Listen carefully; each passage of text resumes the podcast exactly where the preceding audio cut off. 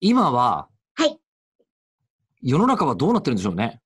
ああ、一5月の応、緊急事態宣言が5月6日までと言われてましたけど、っていう4月20、えっ、と、なえーと7日の7かな？私たち。今。うん。いや、でも本当にもう少し耐えてほしい。もう少し？もう少し皆さんに耐えていただきたいなと、個人的には思ってます。個人的には？耐えていただきたいのは、すみません、何に耐えるんですか？出ないことに。そう。あの、ね。何がもってしてばらまいてしまうのか、お互いに媒介してしまうのかがまだわからなくて、うん。このタイミングで、おそらくなんですけど、報道では、あの、感染者数が減ってる数字が出されるんじゃないか予想なんですよ。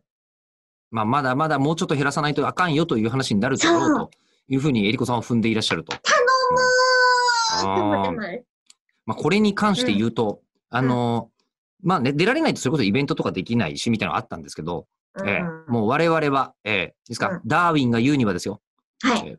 最も強い種が生き残るのではなく、最も環境に適応した種が生き残ると。うん強いとかじゃないんですよ。うん。強いとかじゃない。ええうん我々、ええ強かった。強かったじゃない。じゃない。適応してた。適なんなら応してましたよ。こうやって、えー収録もリモートですできるようしに、えーでそしてイベントもやり、うん。はい。えーで、あのーえりこさんに至ってはおそらく今毎日声が出てる声優さんなんてほとんどいないんじゃない？ああ、そうかもしれない。ありがたいことですよ。口を開くがなかったら、うんね。えあ、そうね。なかなかコミュニケーション取れなかったかもしれないんですけど、そうなんですよ。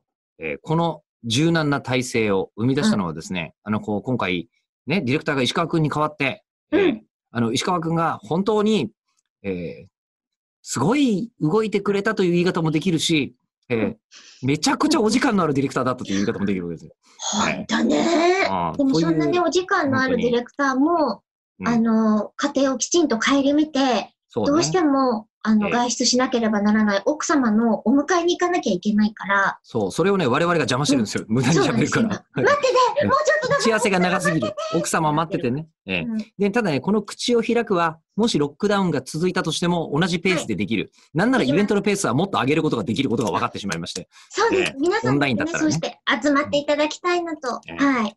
で、うんただこのね、柔軟な、あの、環境に対する体制を獲得することができた、え最大のポイントが分かりました。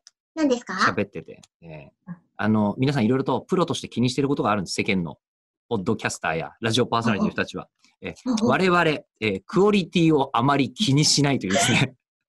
最低これが一番、これが一番、いや、危機に一番強いのはこれだって細かいこと言わねえことだってば。ええ細かいこと言わずに続けます。はい。